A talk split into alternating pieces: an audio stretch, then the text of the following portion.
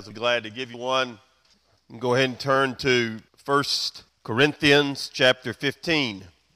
1 Corinthians chapter 15. I do want to rem- remind you that next Sunday, being Easter, we will have two services. First one's at 9:15 and the second one is at regular time 10:50. And if you can come at 9:15, it tends to help because normally visitors and those who only come at certain times, like Easter, might tend to come more at the latter hour. So if you can come 9:15, that would be great. If you can't, we'll accept you. To make fun of. I'll be here both. I don't have any choice to try to get out of it, but, but I will be here at both. So uh, I'm sure it'll be better at 9:15. I don't know what. A couple of things I do want to mention to you, just to remind you, because they're they're getting. Uh, we're trying to make cut down on announcements and appreciate everybody cooperating with that. But as things get closer and sometimes we they catch us by surprise. But Arlington in April is the end of the month, that last Saturday, and we'll have a booth all day long. We'll be there in art like we normally do. It's really cool. Hope the weather will be good and get a lot of folks come out for a big deal. So we need people all day long, and the kids line up. Ours be free. They like parents like free. So and they get to come and squirt paint stuff. It's kind of it's fun. I enjoy it. Nobody else. So we need people all day long to man that booth. Who would like to help? Just contact Russ and give you an hour six work. It's always a lot of fun. And also, in May, it's drawing close. If you want to be involved in the Relay for Life, the American Cancer Society, we're going to have a team. It's at Depot Square. I know Gerald can tell you about it. Julie, it's right here. It's a kind of, they're all involved, and it's fun to go down there in time. And I want to be around, whether I'm walking or not. But I will be there, hopefully wearing my shoulders. So if you'd like to be involved in Relay for Life, please uh, see one of them, or you can, their places, just sign. All right, 1 Corinthians 15. Everybody found it? Are eating? I'm kind of hungry. I just want to. I did. I'm. You mad at me now? Or forgive me. Here, I'll come down and give you a hug. How's that? I'd jump off the stage and come give you a hug, but then I'd have a broken ankle and worse. And we tell everybody what you're. Oh, 1 Corinthians 15. You'll notice the top of your handout. Today we're going to be talking about our victory. And really, today is in the calendar of Christendom, what is today called? Palm Sunday. What happened on Palm Sunday? a lot of mumbling going on. What happened on Palm Sunday? Everybody went around, gave each other high fives. That's right in the palm. I was reading the paper this morning. I know nobody does that, but us old people. That's all right. I'm reading the paper this morning, and obviously there's an article about the Grizzlies because they're hoping to make the playoffs, and they're, go, they're going. Uh, they're in L.A. today to play the Lakers, and then they got to play Phoenix tomorrow night. And it's uh, really important that they win today's game. And so their coach was motivating them and saying, Dave Joerger is saying, "All right, make sure you take care of all your business, get the tickets, get your room, get everything done for, for your family. I know it's Easter Sunday. And I said, no, it's Palm Sunday. Next Sunday is Easter. Well, whatever. It's one of those great motivational speeches. Well, whatever. So that's the way I motivate. Whatever. Palm Sunday, what happened? All right. Jesus came into Jerusalem. It's the beginning of what's known as Passion Week. Jesus comes into Jerusalem to this tremendous parade like atmosphere where they're singing. You read about in the Gospels, Hosanna to the Lord, Hosanna in the highest. And they're laying palms out for him. And it's a triumphal entry. That's what it's known as the triumphal entry of the Messiah coming into Jerusalem. And within four days, what were those same people screaming? Crucify him. Now, it's, a, it's fascinating. I want you to notice the title of today's message is Our Victory is final in this series of the relevance of Jesus' empty tomb. For a moment, I want you to think about that week because it really is a triumphal entry. Started out that way historically, but by the end of the week, it did not look good, did it? When you get to Good Friday, not looking good. They crucify the Lord Jesus. If you read the story in the Gospels, there's earthquakes, the veil in the temple, the curtain before the Holy of Holies is torn in half. And if in the moment everything gets dark like an eclipse, it looks bad. But three days later, what do we celebrate next Sunday? He rose the dead. Now here's the point Jesus had told them, doesn't the Messiah or the Christ have to suffer these things and die? Did he not say, Destroy this body, and in three days I will raise it up? They didn't get it. John tells us, then they finally understood later he meant his own body, that he was going to come back from the dead. That's why the title of the series is This is relevant, because on Good Friday it looked like there's no hope. By Sunday, bright, glorious hope. The resurrection changed these people. It changed you. It changed me. It changed history. Because if he did not rise from the dead, and we've talked about this over and over, and will continue to do so. If he did not, make sure don't step off, physically rise from the dead, then we're wasting our time. We saw that last week. Our faith is futile. We are still in our sin, and we are of all people most to be pitied because we believe a lie. A simple example, tragic, it's so true. Yesterday, morning, I'm in my backyard raking leaves. That was my first mistake. I was correcting an error my 27 year old son had made. He raked the leaves, but that's a difference. So I'm back there raking the leaves in my backyard. And my son in law calls and says, uh, he was in my front yard. He pulled up in the driveway and I wasn't in the house. So he calls me on the cell phone. I'm, I'm in the backyard. He calls me and says, Where are you? I said, I'm at my house. What? I'm at your house. I said, I'm in the backyard. So he, he walks around there and he's got with him my little uh, nine year old granddaughter, with his daughter. And she's got her uniform on and they got a softball game in a couple hours. And so they came to bring up the furniture to the house and hung around for a little while prior to the game. Well he's got a piece of paper in his hands. Oh he just you got to know my son-in-law. He's just the greatest guy in the world. He goes randy the jehovah's witnesses are in your front yard. Hang on i'm going to go get them i said i said no ryan you go talk to them he goes no no i want to watch you talk to them and i said i promise you it'll be a short conversation because they got a big X on my house, and apparently these people were new. Well, Ella, this is why it's so tragic about it, and yet so important that which resurrection changes. Ella, sweet as she be, I love the girl. She goes, Grandy, it's had a piece of head thing they hand out. It's got a picture of like like prophet or supposed to, and it's, it's got a pic, you know, the picture of the Bible. She says, look, it says right here they believe the Bible, and isn't that just? Don't they believe like we do? So I'm trying to explain to her while I'm raking leaves, uh, and I said, Ella, do you understand the word interpret?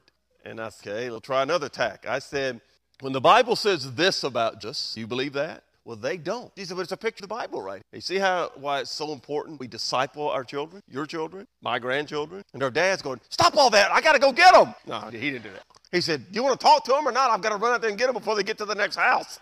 I said, right now I'm raking leaves and trying to explain this to Ella, so we'll, I'll talk to him later. And oh, he was so disappointed because he, he wanted to see me talk to him.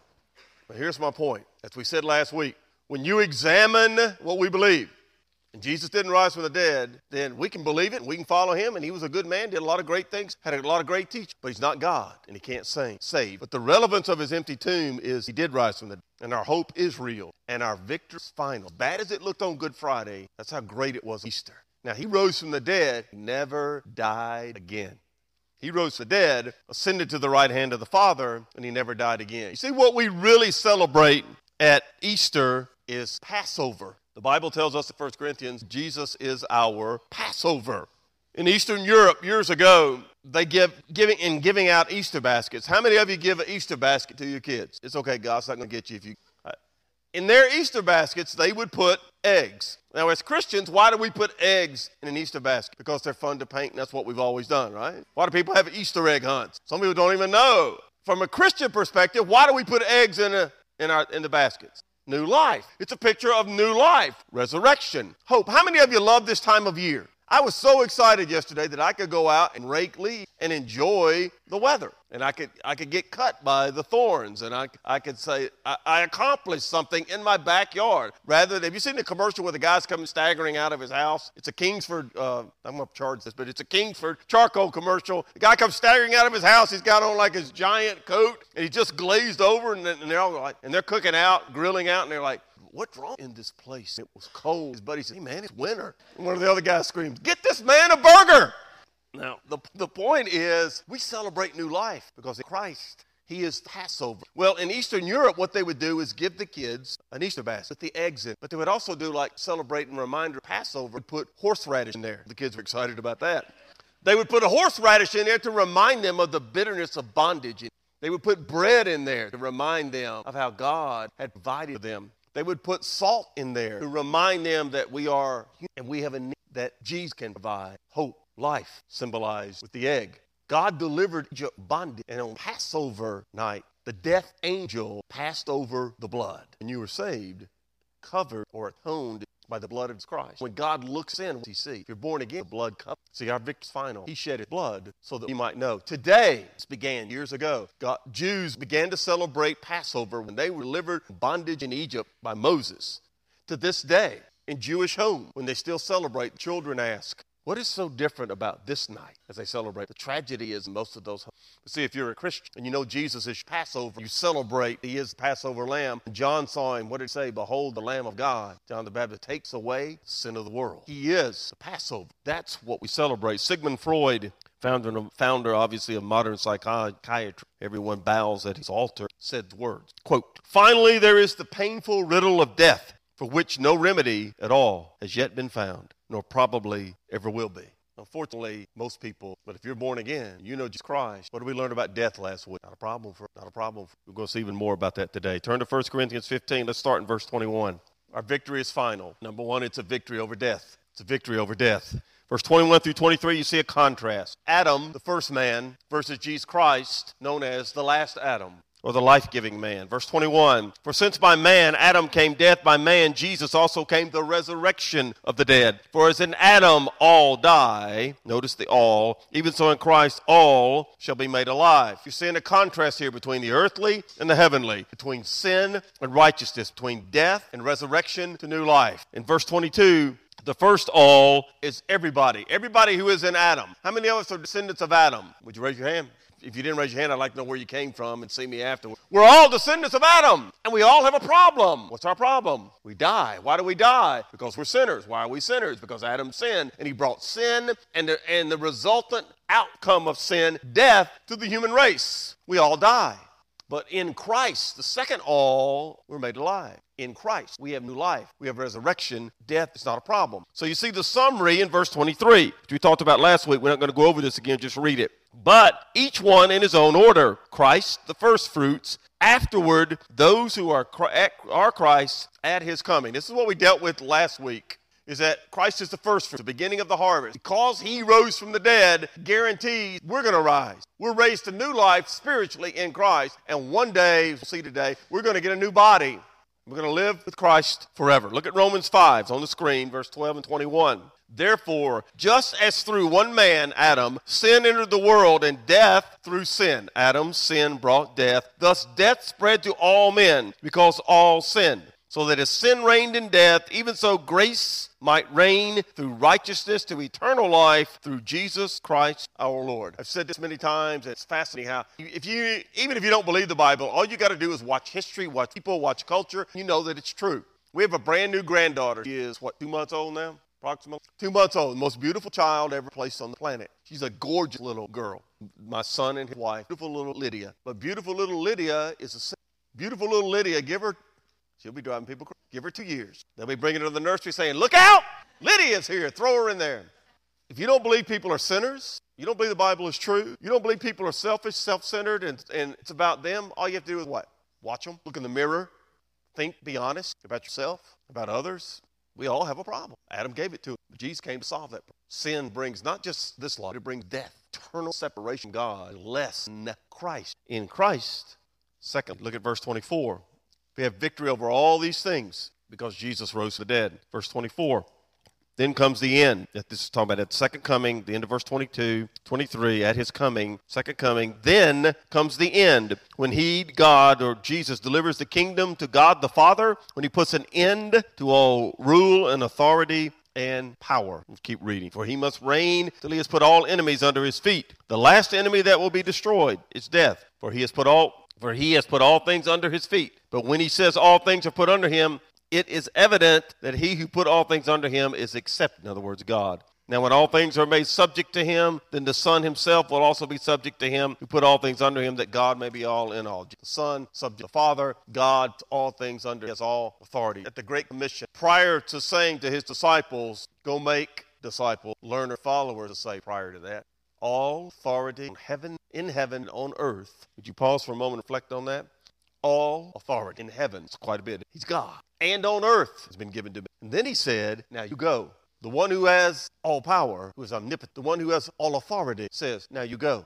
That has not changed. That's our mantra. That's our calling. That's why we exist at church. Go all world and tell them Jesus rose from and that he can solve your problem. Your sin, death problem. Jesus can give you victory over that because he is God and he did rise from the dead and he was perfect. He was sinless. So his sacrifice means something. So now, secondly, we have victory over all these things. First thing in verse 24 says it three different ways kingdoms, rulers, and authorities. Now, the context is final redemption at the end. An end means a completion of something. When Jesus comes back, going to wrap it all up. We have victory through him over every kingdom, every ruler, and every authority that's ever existed, including Satan. You read about Satan in the Old Testament, one of the things that he said was, I will ascend my throne above that of the Most High God.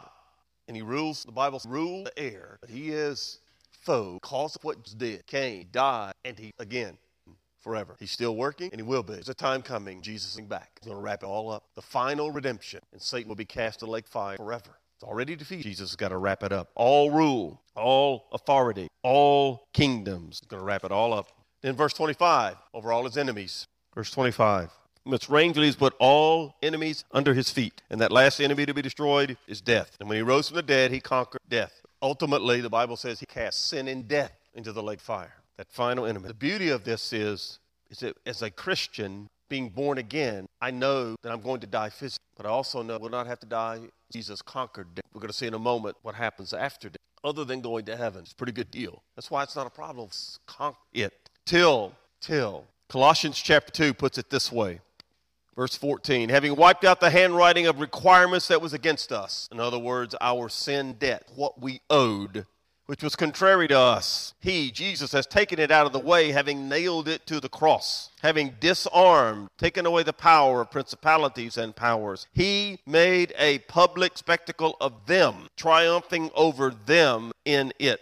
I wish I had a lot of time to go over this, but one point I want to make about the end of it. It says that he made a public spectacle of them, principalities and powers, and that's Satan and everyone who would come against Christ. When they crucified Jesus Christ, Remember, we're talking about passion. He comes in and celebrating at the end of the week, torturing him to death. They crucified him at a place called Calvary on a place of skull, Golgotha. But the way the Romans did it, it was a public thoroughfare. And they would crucify people, put them on crosses, so that as you came by, you saw people hanging on that public thoroughfare, and your response was, I don't think I'll mess with Rome. I don't think I'll cross those people. This is what they do to their enemy. This is what they do to the criminals. I believe I will obey Rome. So they would crucify them in a very public way. Normally they would hang there for days. Notice what Colossians. Jesus publicly was crucified by his enemy, but who triumphed in it? Jesus. He made a public spectacle of them when they thought they were making a public spectacle of him. Do you see that? God is reminding you and even today, as you suffer for your faith and you're mocked for being a believer, understand Jesus has already won. And despite the mocking, because Christ. Verse 28, victory over things. I love the way he puts it here. Verse 27. He's put all things under his feet. When he says all things are put under him, it is evident that he, he who has put all things under him is except God. When all things are made subject to him, and the Son himself will also be subject to him who has put all things. He says it three different times. All things, all things, all things, all things. Ephesians chapter 1, Paul puts it this way. He raised him from the dead, Jesus, and seated him at the right hand in the heavenly places. And notice the next part. Far above all principality and power and might and dominion and every name that is named not only in this age, but also that which is to come. What's left out in that paragraph? Nothing. Every name that is named or ever will be named or any name you can think of, pick one. Jesus is far above all of them. All of them. That's who Savior. That's why our victory's final. That's why our hope real. Our Savior is risen. He has put all things under his feet and gave him to be head over all things to the church. We are his body. We are his family. He is far above all. That's why we worship him. We call this a worship service. My life should be an act of daily worship because he's worth it. No one else is. Yet we all worship at some altar. Non believers worship at an altar. What's their altar? Themselves. Everybody worships at some altar. Christians worship at the altar of Christ because He's God and He alone is worthy of our worship. He's far above. Every principality, power, dominion, anything you can name, including Satan's, far above them all. Number three, drop down to verse 50. We have victory over the future. Victory over the future. Verse 50. Now I say this this is Paul's summary affirmation about what he's been talking about. The interim verse is talking about our new heavenly body. And now he's going to sum that up for them. Verse 50. Now I say this, brethren, that flesh and blood cannot inherit the kingdom of God, nor does corruption inherit incorruption. Corruption, inherit incorruption. Behold, I tell you a mystery. We shall not all sleep, but we shall all be changed. In a moment, in the twinkling of an eye, at the last trumpet, the trumpet will sound, and the dead will be raised incorruptible, and we shall be changed. We're going to get a permanent, mortal body, one that will not decay, one that will not fall apart. Victory over the future. First thing you notice there in verse 50 52, it's victory over resurrection. Over resurrection. We get a new one. Listen, most of you are a lot younger than me, but you're already hurt in your body somewhere. Some of you yet, but you will. These bodies wear out. The Bible calls them a tent, a temporary dwelling place. They're called a tabernacle, place you dwell in temporarily. They're called body to go back, the grave, decay. But you're going to be changed. The time coming was wrapped it all up. When we're raised, we get a new body that will not decay, that will not fall apart, that does not hurt every time you move. That when you rake leaves for an hour, you can't get up the next. Won't have that problem in heaven. Won't have a problem hurting. Won't have a problem with your heart rhythm messed up. You got to go get that straightened out. Or you have high blood pressure, you're dealing with cancer, or you're hurting from whatever your ailment might be. We don't have that problem in heaven. You get a new body, one that will never decay, one that cannot be corrupted by sin because there is no sin there. It's paradise. You're going to get a new, resurrected body made for living paradise. That's why we call it redemption. You get to go home. You're bought by the price that was the blood of Christ and the body of Jesus. Our earthly bodies are not acceptable. Flesh and blood this body cannot inherit. It's an earthly. It cannot inherit heavenly. I'm really glad personally. Some of you like might want to keep yours. I'm about tired of this. I'd like a new one. It's the beauty of being a Christian. I'm going to, I'm going to get a new one. I need it. I had a friend of mine the other day, and I, I turned 60 in January, as most of you know. I know. And a buddy of mine come up to me this week. We've been practicing softball with kids, and we're out in the parking lot, and we go home, and he goes, look, man, this fall I started a basketball league. He said, this is only, no, no, he said, look, this is only people over 40. I said, man, pay me to play in that. My body won't let me do it. I said, the hands got arthritis at the point I couldn't a basketball if I, plus my back. Plus, if I tried to run, we'd always CPR every time up and down the court. It would get crowded and people hitting with the paddles. It wouldn't be any fun.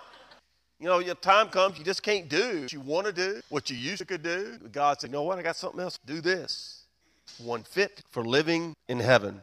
The other thing that I want you to understand about this flesh and blood, and it's also important in the context, we're not going to go read all the verses, we don't have time. But our earthly bodies, they are fragile. They do get sick. They are diseased. They're affected by sin. None of that's a problem in heaven. But there's another thing that's, that's going on here. When he says flesh and blood cannot inhabit heaven, that idea of flesh and blood does mean this, but it also means human thing. In other words, my focus in this life is on money, I'm not taking that to heaven. If my focus this life is on success, I'm not taking that to heaven. If my focus in this life is on pleasing people, I'm not taking that to heaven. You see, there's no sin in heaven. There's no counting your money.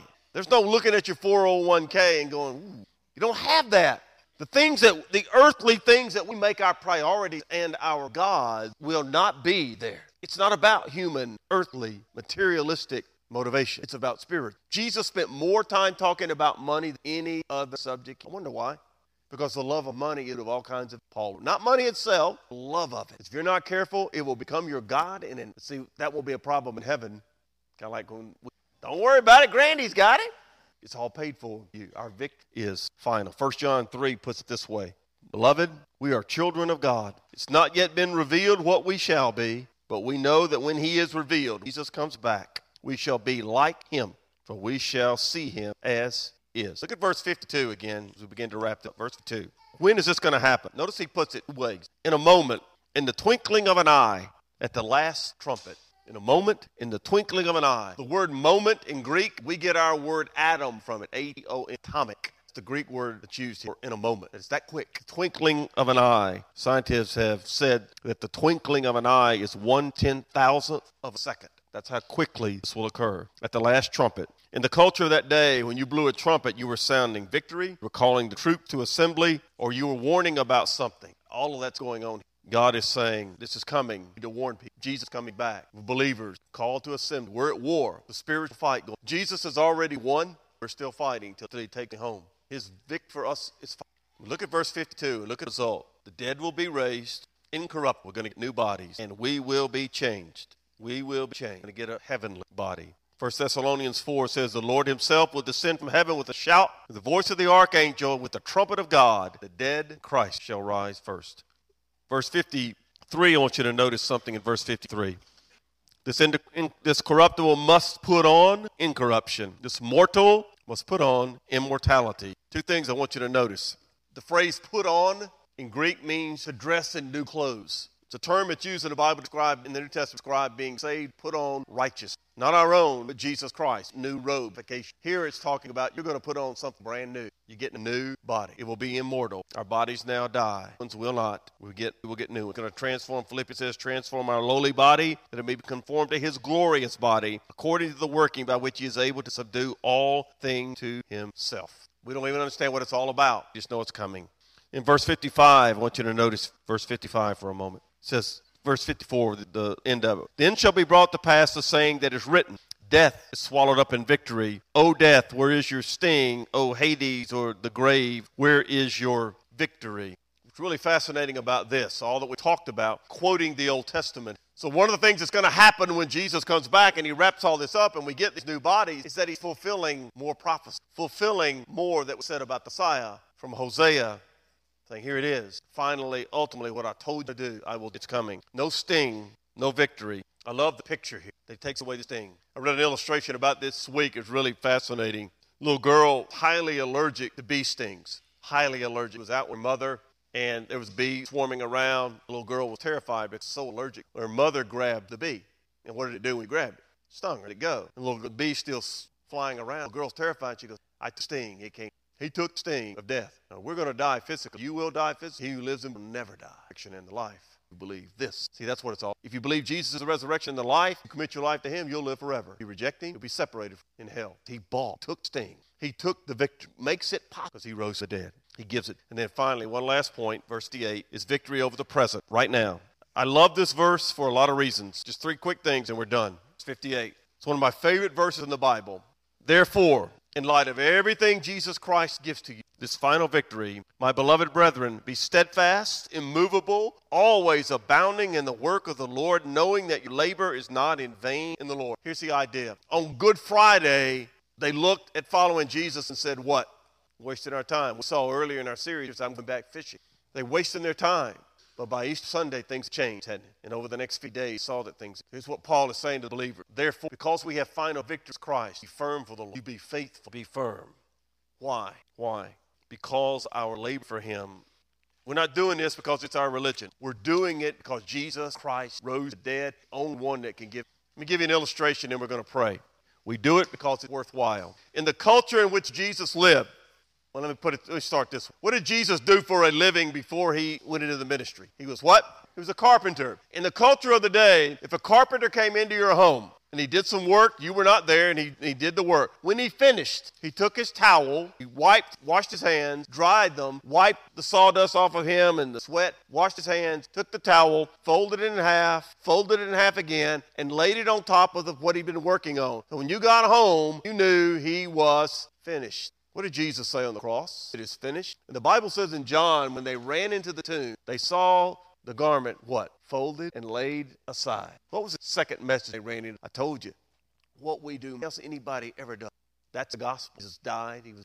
Lord, we do thank you that Jesus rose from the dead. Seems simplistic, monumental. It is the moment in history that matters the most. He came, he died, he was buried, and he rose again. If he did not rise again, just another philosophy that he did. So, Father, I pray you motivate us, remind us to be immovable, firm, fruit, share the gospel because it matters. Jesus rose. I pray that for all of us as believers. And Lord, if there's somebody here who's not a Christian, who's never said to Jesus, Give me, save me, that they would understand this moment without Christ, they have no hope. With him, all hope. We pray in his. Please stand as we sing, and I'll be down front if you'd like to pray with.